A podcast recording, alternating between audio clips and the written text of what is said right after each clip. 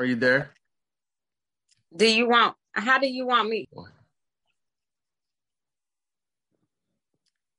I just thank God for the open door of opportunity to appear on the Dr. Kenya Speaks Network. It was truly a blessing, truly inspiring just to get um, my story out.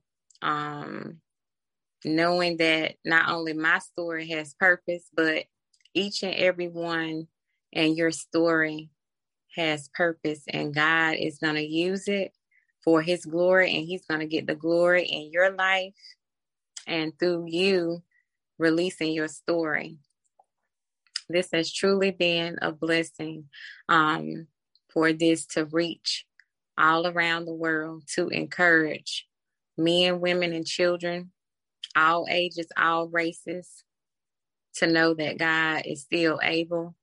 And no matter how hard and bad it seems, God is still able to restore and do great things.